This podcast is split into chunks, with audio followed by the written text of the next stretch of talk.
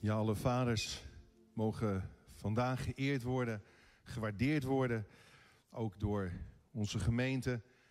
Natuurlijk ga ik ook aan het eind van dienst voor alle vaders en geestelijke vaders bidden. En jullie krijgen allemaal nog een, uh, een presentje, een cadeautje uh, aan het eind van de dienst, als jullie dit gebouw uit zullen gaan. Een heel leuk cadeautje.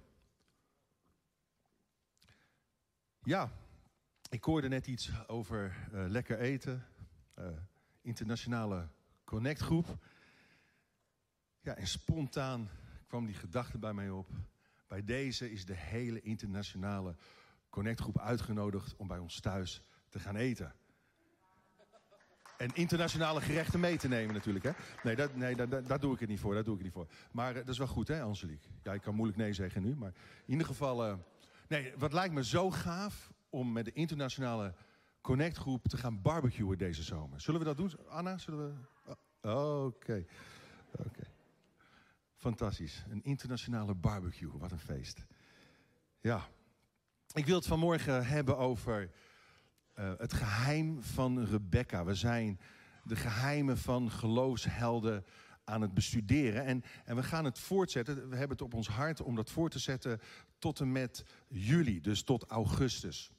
Zo in de maand juli gaan we een aantal prachtige personages, bijzondere personages onder de loep nemen. Zoals koningin Esther, zoals um, bijvoorbeeld uh, Jona en, en ga zo maar door. In ieder geval, vandaag gaat het over Rebecca. Um, en ik heb als ondertiteling de preek als volgt genoemd. De dimensie van de tweede mijl. Want het leven waartoe God ons roept, is niet normaal. Het is voor deze wereld abnormaal. En we hebben uh, ook hele leuke, lieve meiden in ons gezinshuis. Een van onze meiden is hier vanmorgen ook. En ja, misschien verklaren ze ons soms wel een beetje voor gek. Hè? We bidden voor het eten en zo. En, en we hebben het af en toe wel eens over het geloof. Ik, ik zeg maar even af en toe. Uh, natuurlijk heel vaak, maar niet altijd met hun erbij. Uh, maar gelovig zijn vinden ze misschien niet altijd even normaal. En als jouw vrienden die niet geloven jou abnormaal vinden, dan zou dat ook gewoon als een compliment kunnen opvatten. Dan ben je gewoon lekker bezig. Dat is ook de bedoeling. Weet je, wat Jezus van ons vraagt, is ook soms wat abnormaal. Gaat in tegen onze, onze zondige ik, onze vleeselijke natuur in. Zoals Jezus ook zei, volg mij en neem je kruis op. Heb je vijanden lief en zegen hen en vergeef hen. Dat, dat is niet normaal. Dat is niet van deze wereld. We worden dus in de schrift, in de Bijbel, opgeroepen om ons oude leven af te leggen en een nieuw jasje, een nieuw leven aan te trekken. Door ons met Jezus te bekleden. Dat is ook een symbool van de doop. Je bekleed je met Jezus. En dat is niet normaal. Want dat leven is compleet anders dan hoe de meeste mensen leven in deze wereld. We leven niet meer voor onszelf. En we worden geleid door de Heilige Geest, door een hogere macht. Dus de Heilige Geest die door het geloof in ons komt wonen. En door in Jezus voetstappen te treden, stappen we als het ware in een andere dimensie. In een diepere laag. De dimensie van zijn koninkrijk, de dimensie van zijn richtlijnen, van zijn genade. Het is een dimensie, en dat doet soms best wel zeer, dat een streep zet door onze oude natuur. Mijn oude ik, mijn oude mens.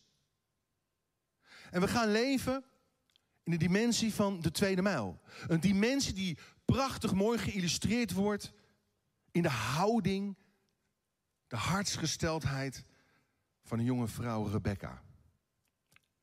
Wat is even de achtergrond? We hebben het vorige week over Abraham gehad. Een prachtig mooi verhaal, een prachtig mooie preek. Abraham. God beloofde aan Abraham en zijn nakomelingen dat ze tot zegen gesteld zouden worden voor de hele wereld. Tot een licht voor deze wereld, Israël. Een licht voor de volkeren. En er zou een enorm groot volk ontstaan uit het nageslacht van Abraham. Talrijker dan de sterren in het universum. En, God had gezegd, je zult heel veel nakomelingen krijgen. Maar één probleem. Abraham en zijn vrouw waren onvruchtbaar. En Abraham was al 100 jaar oud, Sarah 90 jaar. Ze was eigenlijk te oud om een kind te baren, te krijgen. Toch twijfelde Abraham niet aan Gods belofte, aan wat God had gezegd. En dat werd hem toegerekend tot gerechtigheid. Door dat geloof, door dat vertrouwen dat het zal gaan gebeuren. Om die reden werd hij rechtvaardig verklaard. En zo krijgen Abraham en Sarah op bejaarde leeftijd nog een kind. Een wonder van God. Ze krijgen Isaac. Maar dan komt de frustratie en de worsteling en de pijn van Abraham naar boven. Hij was op zeer hoge leeftijd gekomen. God had hem in alles voorspoed gegeven. Maar nu, één probleempje, is zijn zoon nog steeds single. Wacht even. Hij wordt zenuwachtig. Want als hij niet trouwt, hoe kan God dan zijn belofte waarmaken? Hoe kan er dan een groot volk tevoorschijn gaan komen? En Isaac, hij was misschien al in de jaren 30 of 40 jaar oud. En hij bleef maar in de tent van zijn moeder rondhangen. Een beetje misschien een, moederskindje, ik weet het niet. Hij kwam misschien weinig buiten, hij ging niet stappen. Bij elke swipe op Tinder werd hij afgewezen, niet geïnteresseerd, dat soort zaken. En de tijd begon te dringen. Dus Abraham geeft aan zijn knecht de opdracht, Eleazar, om een vrouw voor zijn zoon te zoeken. En zijn knecht, hij, hij nam tien kanelen mee begaf zich op weg met allerlei kostbaarheden die hij van zijn meester mee had gekregen. Om te geven, om te schenken aan de bruid en haar familie. En zo kwam hij terecht bij de stad Nagor. En buiten die stad liet hij de kamelen neerknielen bij een waterput. En het was tegen de avond, de tijd, dat de vrouwen in die periode de stad uitgingen om bij de put water te halen voor het hele gezin. Of voor een heel huishouden. En dan kwamen de vrouwen met emmertjes. Ik heb even een emmertje gepakt. Het waren geen plastic emmertjes natuurlijk. Ik kon geen, even geen andere vinden. Maar daar kwamen ze met emmers. Vaak twee van die emmers om hun schouders. En gingen ze naar de put water halen. Laten we even duiken in het verhaal. In Genesis. Zullen we, zullen we het woord van God gaan lezen? En tot ons nemen. Lees u mee. Toen zei hij... Heer, God van mijn meester Abraham. Als u mijn meester Abraham genegen bent, laat het mij dan zo vergaan. Ik sta nu bij deze bron en de meisjes uit de stad komen hier straks waterputten. Het meisje dat ik vraag haar kruik van haar schouder te nemen om mij te drinken te geven. En het antwoord, ga uw gang. Ik zal ook uw kamelen te drinken geven. Laat dat het meisje zijn dat u bestemd hebt voor uw dienaar Isaac. Als zij zo reageert, zal ik weten dat u mijn meester genegen bent. Ga uw gang. Ik zal ook uw kamelen te drinken geven. Niet alleen u. Dat was het teken. En hij was nog niet uitgesproken of Rebecca kwam de stad uit. De dochter van Betuel. Die de zoon was van Milka, de vrouw van Abrahams broer Nagor. Met haar kruik op haar schouders. Ja, ik noem het even een emmer, maar het waren natuurlijk van die, van die soort emmerkruiken, laat ik het zo maar even noemen.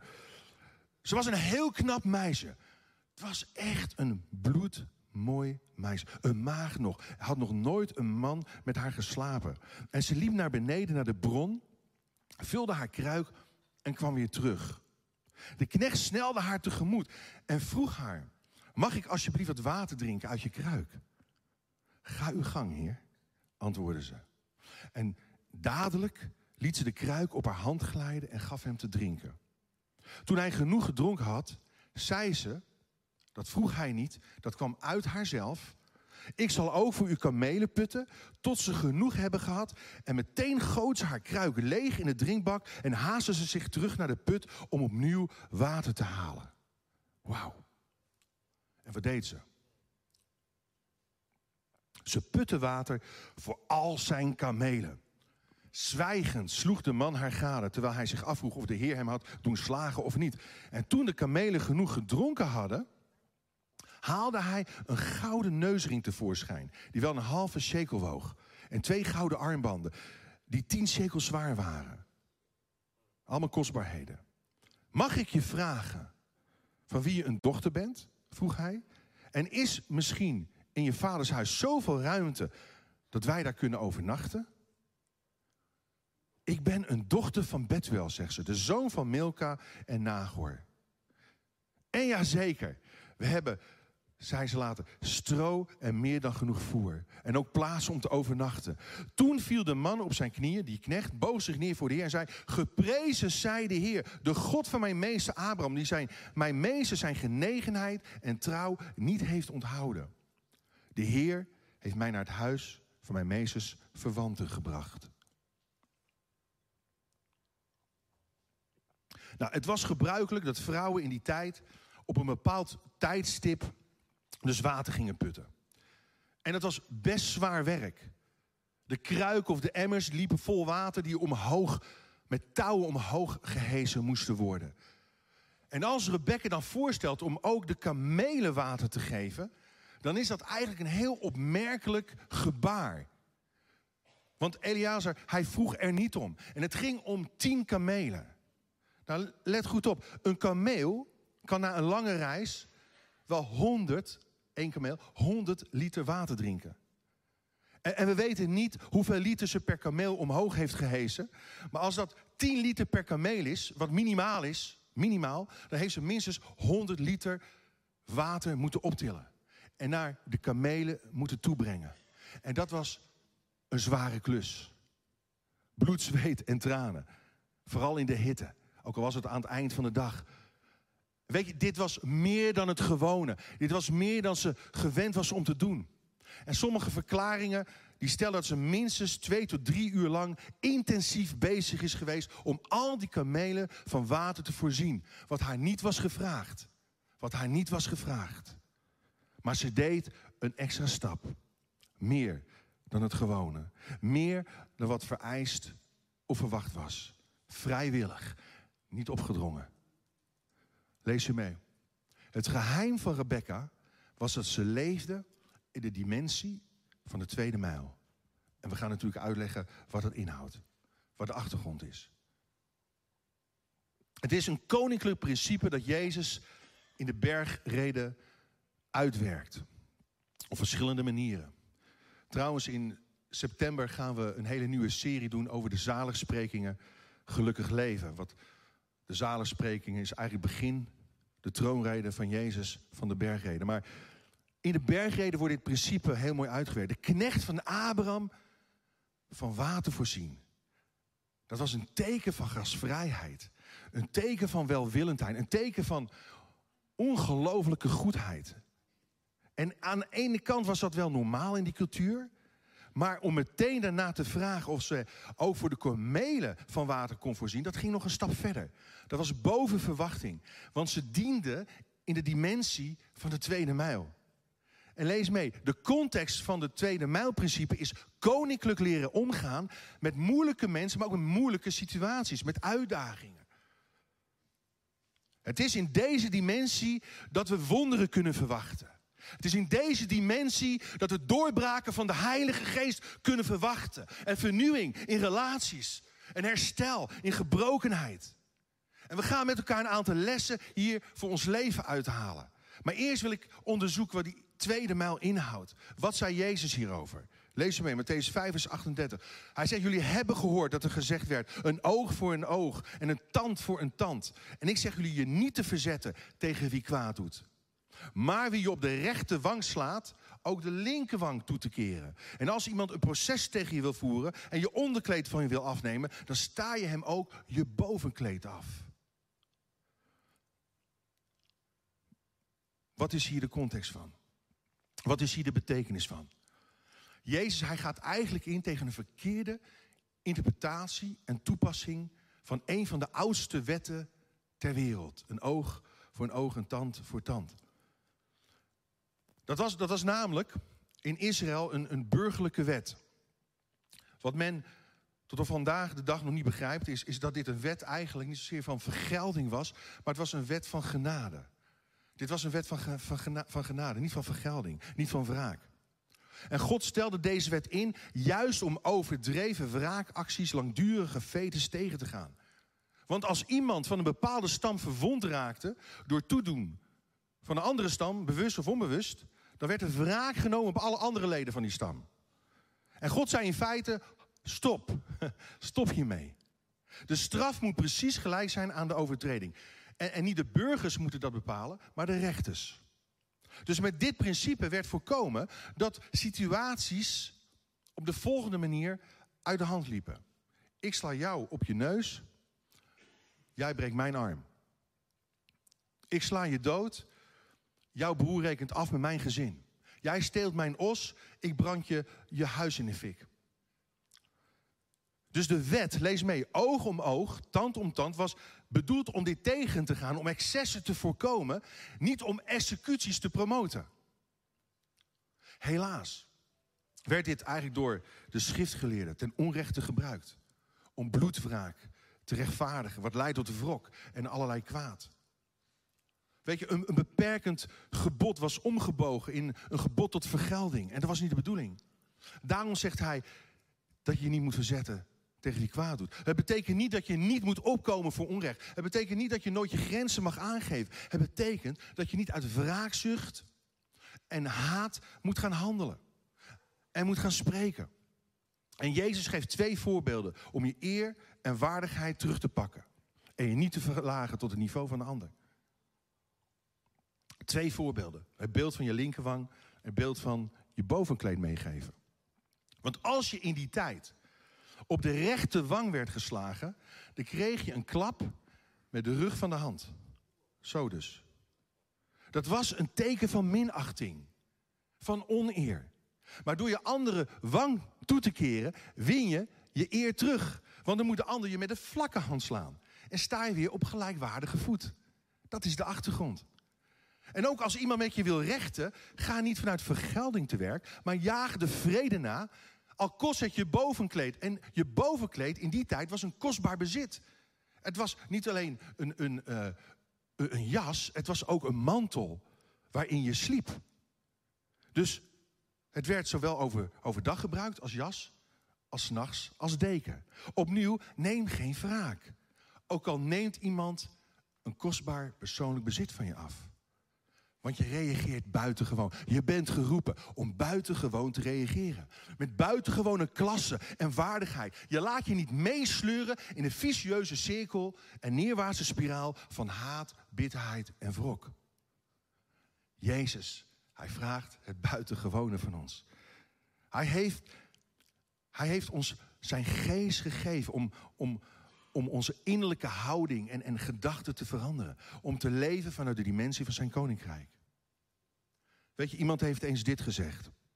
Goed met kwaad vergelden is duivels.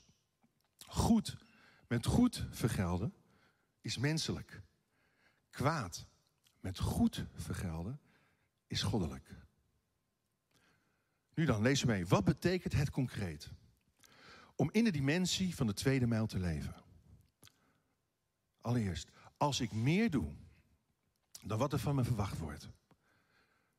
Als ik meer doe dan wat er van me verwacht wordt, dan stap ik uit in die dimensie. Dan stap ik uit, misschien wel in de diepe. En, en het is moeilijk. Het is niet makkelijk. Jezus zei, en als iemand je dwingt één mijl met hem te gaan, lopen dan twee met hem op. Daar is het principe vandaan. Nou, dit betekent opnieuw niet dat je voortdurend over je grenzen moet laten gaan. Dus even de context ook hiervan. Een Romeinse soldaat in die tijd kon aan een voorbijganger, een, een voorbijlopende Israëliet, vragen zijn uitrusting te dragen voor één mijl. Dat is ongeveer zo'n anderhalve kilometer. En dat was natuurlijk een, een vertoon van, van, van, van machtsmisbruik. Een, vertoon van onderdrukking. Het was vervelend, het was vernederend. Het was verlies van je kostbare tijd. Je moest de uitrusting van een soldaat gaan dragen anderhalve kilometer lang. En als je niet deed, nou, dan kreeg je er van langs. Of het kon zelfs je dood worden. Maar Jezus alsnog roept ons hier op om niet vanuit een geïrriteerde houding te reageren, maar om te reageren op een verrassende wijze. Met mildheid en vriendelijkheid zodat we inderdaad de ander verrassen. Stel je voor dat je tegen zo'n soldaat zou zeggen: hey, zal ik nog, nog een mijl, nog anderhalve kilometer langer met je meelopen en die uitrusting voor jou dragen? Weet je wat er dan zou gebeuren? Dan zou, dan zou die soldaat beschaamd komen te staan. Dat zou boven verwachting zijn. En nu even gewoon concreet, praktisch in, in, in de situaties van ons dagelijks leven. Hoe zit het? Luister goed. Met meer doen dan wat je verwacht wordt, bijvoorbeeld op je werk. Je loopt niet de kantjes ervan af, maar je werkt nog even door voor je werkgever. Of je komt wat eerder op tijd op kantoor om alles klaar te zetten. Je komt wat eerder op tijd op school. En, en niet omdat het moet, maar omdat het vanuit je hart komt. Of, of in je huwelijk. Weet je, je neemt die extra boodschappen voor je vrouw mee die nodig zijn, zonder dat ze daarom hoeft te vragen.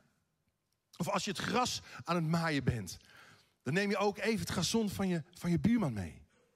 En je doet dat vrijwillig. Niet vanuit een wettische gedachte of mindset, maar uit liefde.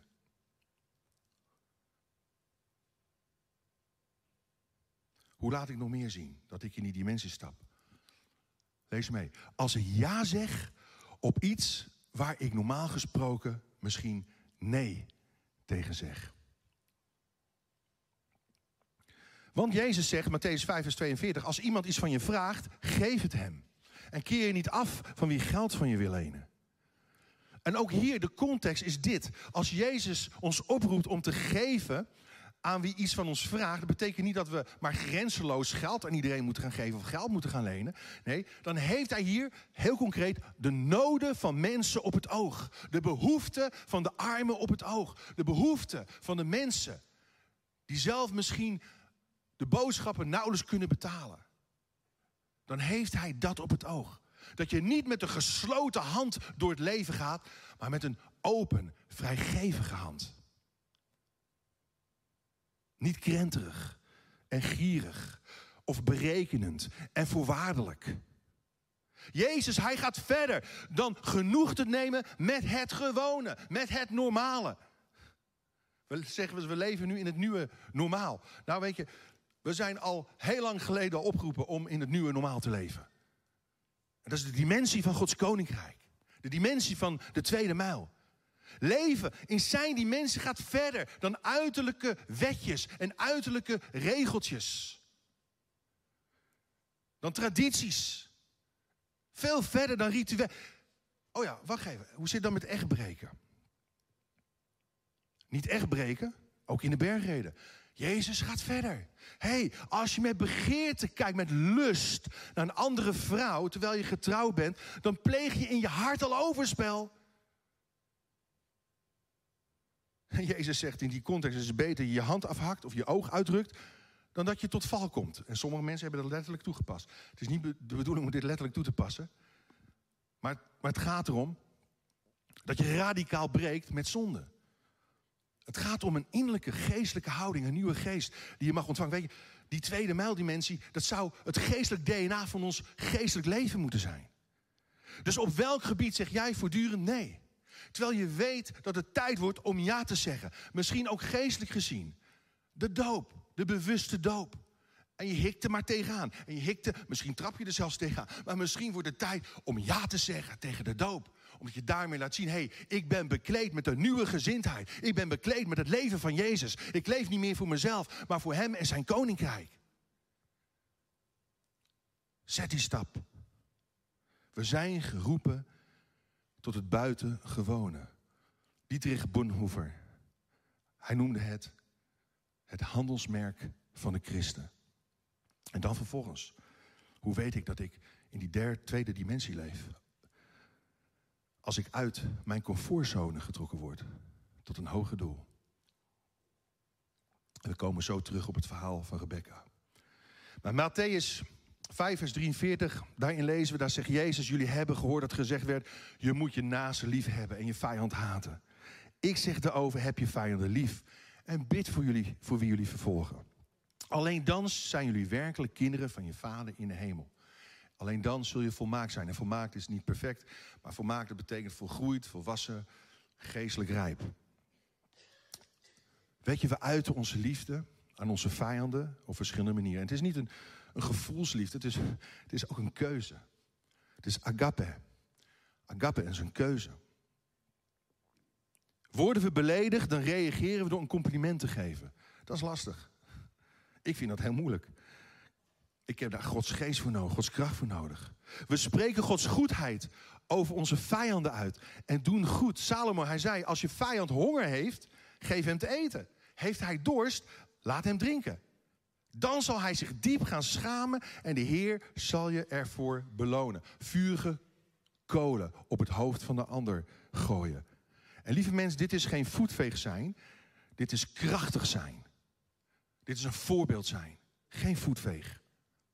De theoloog John Stott, hij zei het volgende, lees mee. Een christen is geen voetveeg, maar juist een sterke persoonlijkheid. Vanuit de identiteit in Christus natuurlijk. Die zich zo goed kan beheersen, zoveel liefde heeft, dat hij elke mogelijke, mogelijke gedachte aan vergelding verwerpt.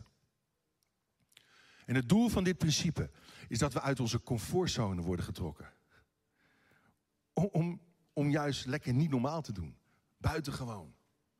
Weggetrokken naar Gods domein. In Gods dimensie. Van zijn volmaaktheid. Volmaakt in de zin van volwassen en volgroeid. Waarom? Zodat Gods vaderhart, het is vaderdag, maar zodat wij allemaal Gods vaderhart zichtbaar en manifest mogen maken. Weer spiegelen hier op aarde. En wanneer God je roept om uit je comfortzone te stappen, om die extra mijl te gaan, voor je vrouw, voor je man, voor je kinderen, voor je familie, voor je buren, je collega's, je broeders en zusters, je vrienden of vijanden, of vijanden, dan geeft God je de ruimte om door te breken. Dan geeft dat God ook de ruimte om wonderen te verrichten. Dan geeft het God de ruimte om ons op een hoger niveau te trekken in de diepere dimensie te leven. Dus hoe kun je de ander overtreffen in een buitengewoon bemoedigend leven? Eervol leven, zinvol leven, zegenend leven, vrijgevig leven, vriendelijk leven. Door het geheim van Rebecca toe te passen, het principe van de tweede mijl. Kort, drie meenemers. En dan gaan we God aanbidden. Allereerst, wanneer ik in de dimensie Wanneer jij, ik, wij in de dimensie van de extra mijn leven, leven, zullen mensen dat gaan merken. Weet, dat vind ik zo mooi. Mensen gaan dat merken. Het gaat mensen opvallen. En in die zin, wij zijn geroepen om op te vallen. Ja, we, we, we hebben het vaak over we moeten nederig zijn en bescheiden zijn. En dat is ook zo. Maar we zijn geroepen om op te vallen. Ik, zal het bewijzen. Jezus zegt in Matthäus 5 17, laat zo jullie licht schijnen voor de mensen. Op dat met als doel dat ze jullie goede werken zien. En jullie Vader in de hemel verheerlijken. hey, laat zo je licht schijnen. Dat is opvallen, of niet? Dat is opvallen. Opdat ze jullie goede werken zien. hey, en we doen geen goede werken voor onszelf. Om, om onszelf op de borst te kloppen. Om, of weet je, we hoeven ook niet te zeggen wat wij allemaal voor goeds doen. Om onszelf te promoten. Nee, wij doen goed omdat we goed zijn, een goede God hebben. En dat licht, dat laten we van nature gewoon schijnen door ons heen. Amen. Laat zo jullie licht schijnen. Mensen zullen het gaan merken. En als je opgemerkt wil worden, ga dienen. Ga iemand dienen. Rebecca, zij viel op door haar tweede mijl mentaliteit en houding. Er staat letterlijk Genesis 24, vers 21. Zwijgend sloeg de man haar gade. Hele korte zin. Zwijgend sloeg de man. Weet je, heel veel mensen kijken zwijgend naar ons. Op ons werk, in onze wijk, de voetbalclub, hobbyclub, wat dan ook. Ze kijken. De knecht keek toe, observeerde haar in stilte. Wat denk je dat mensen bij ons doen? Mensen kijken toe, mensen tasten af, observeren ons. Wat zien ze dan aan ons? Zien ze het verschil? Zien ze het verschil in mij? Ik denk heel vaak niet. Heel vaak niet. En weet je, Rebecca was iets speciaals aan haar. Je kunt opgemerkt worden door heel veel dingen. Door dingen die je post op social media, op TikTok. Door dingen die, die je bereikt op je werk, in je carrière. Je kunt op zoveel manieren opgemerkt worden. Maar zij werd opgemerkt door de manier waarop ze diende. Door welke dingen worden wij opgemerkt? Worden mensen tot de Vader getrokken als ze naar jou en mij kijken, of worden ze van hem afgehouden? Zien ze Gods Vader hart van liefde voor jou, voor mij of niet? Dan ten tweede, ten tweede meenemen. Wanneer ik in de dimensie van een tweede mij leef, bloeien mijn relaties op. Ze worden niet afgeremd, niet afgebroken, maar ze bloeien op. Lees mee, Genesis 24, vers 66. De knecht vertelde Isaac wat hij allemaal gedaan had. En daarna bracht Isaac Rebecca naar de tent van Sarah, zijn moeder. Hij nam haar tot vrouw en ging van haar houden. En zo vond Isaac troost na de dood van zijn moeder. Weet je wat als een gewone dag begon? Op die avond dat Rebecca water ging putten. Kruiken, emmers water. Het aan tien kamelen gaf. Wat ze niet had hoeven te doen. Dat werd een buitengewoon bijzondere dag voor haar in haar leven. Ze vond de liefde van haar leven. dit is trouwens ook een relatietest, hè? Als je aan het daten bent, let dan ook op de houding van de ander. Hoe gaat die ander om, ook met andere mensen? Is de ander bereid om die tweede mijl te gaan? Zonder geheime agenda, zonder bijbedoelingen. Weet je, Rebecca wist niet wie de knecht van Abraham was. Ze wist niet dat hij met veel kostbaarheden aan was komen zetten. Om te schenken aan de vrouw die dat voor hem zou gaan doen. Het, het geven van water. Ze wist niet dat, dat Isaac een heel rijk, vermogend man was. Uit volkomen onbaatzuchtigheid, welwillend, bood ze alsnog aan om niet één, maar tien kamelen van water te voorzien. En die daad resulteerde in de bloei van een romans. In een relatie die Jacob, oftewel Israël, zou voortbrengen. En de vraag aan mij heel concreet, ook in Heerenveen of daar waar je ook kijkt. hey, wat voor extra stap kan jij doen om je relatie te verbeteren? Om je relaties op een hoger plan te tillen? Sommige mensen wachten altijd maar af op de ander. Ja, als die dit doet, dan doe ik dat ook. Als die niet opruimt, dan ruim ik ook niet op. We hebben afgesproken, ook bij ons in ons gezinshuis. Ja, ik zie al iemand lachen hier. Ja, want het is heel makkelijk, hè? Ja, ik heb, ik heb dat papiertje hier niet neergelegd op de grond. Ik stap er mooi overheen. De ander doet het maar. En op een gegeven moment, als je met tien mensen ergens woont... en iedereen stapt over papiertjes heen, dan wordt het een zootje, hè? Dat snap je wel. En ik probeer ook dit toe te passen bij ons in ons gezinshuis. Jongens, als je iets ziet, of het nou mijn eigen kinderen zijn... onze pleegkinderen, om zo maar te zeggen... hey, denk aan die tweede mijl. Denk aan die extra stap. Oké, jij, jij bent niet de veroorzaker misschien van deze troep. Of wat dan ook. Maar als je het ziet, als het je opvalt, doe er wat aan. Wacht niet op de ander. Ja, maar het is niet mijn ding. Nee, het is ons ding. Samen. Ook in de gemeente. Samen, met elkaar zijn we verantwoordelijk. Dragen we bij. Ten goede. Amen. Dan al tot slot. Ik zal deze kort houden. Ten derde, wanneer ik in de dimensie van de tweede mijl leef, ontdek ik mijn bestemming. Oftewel, ik kom tot mijn bestemming. Je denkt, ja, nou dan verlies ik dingen. Als ik nog meer moet doen. Oh nee, maar dat is het. Het is niet, je moet niks doen. Je moet, je mag. Het moet van harte komen. Hé, hey, maar weet je, je krijgt er zoveel meer voor terug. Rebecca, zij werd een geloofsheld. Ze werd een patriarch van ons geloof. Simpelweg omdat ze wat kamelen te drinken gaf. De koers van haar leven werd door de tweede mijl de goede kant op geleid. Zo lezen we en eindigen met Genesis 24, vers 60. Lees mee. Wij hopen, zuster, zeiden haar broers, dat je de moeder van ontelbaar veel nakomelingen mag worden. Dat zij de steden van hun tegenstanders in bezit zullen nemen. Dus ook in haar kwam een volk tevoorschijn. Moet je nagaan. Die de steden van hun tegenstanders in bezit zullen nemen.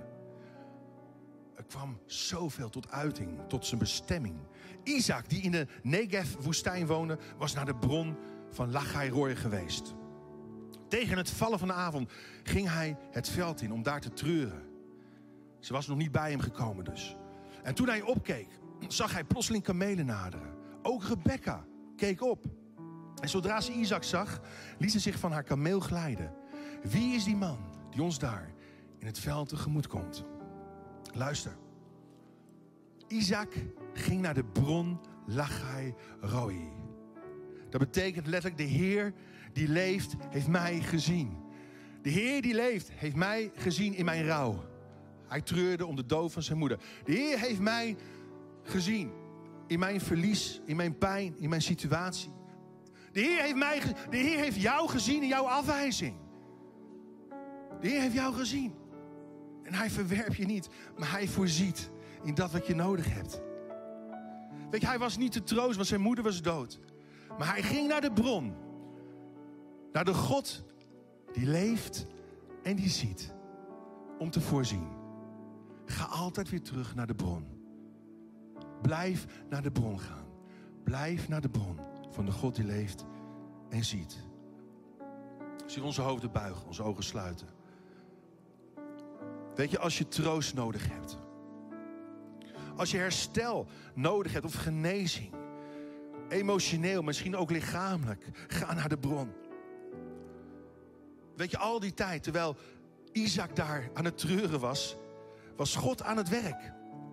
Omdat God de God is die ziet. Die begaan is met ons. Die betrokken wil zijn met ons leven. God was aan het werk. Zodat Isaac troost kon vinden bij zijn vrouw. Die God had gegeven. Rebecca, zij had door haar broer tegengehouden kunnen worden. Maar ook haar broer Laban, hij zei, de Heer heeft dit alles zo beschikt. De Heer heeft dit alles zo gepland en geleid. Hoe zouden wij hier dan tegenin kunnen gaan?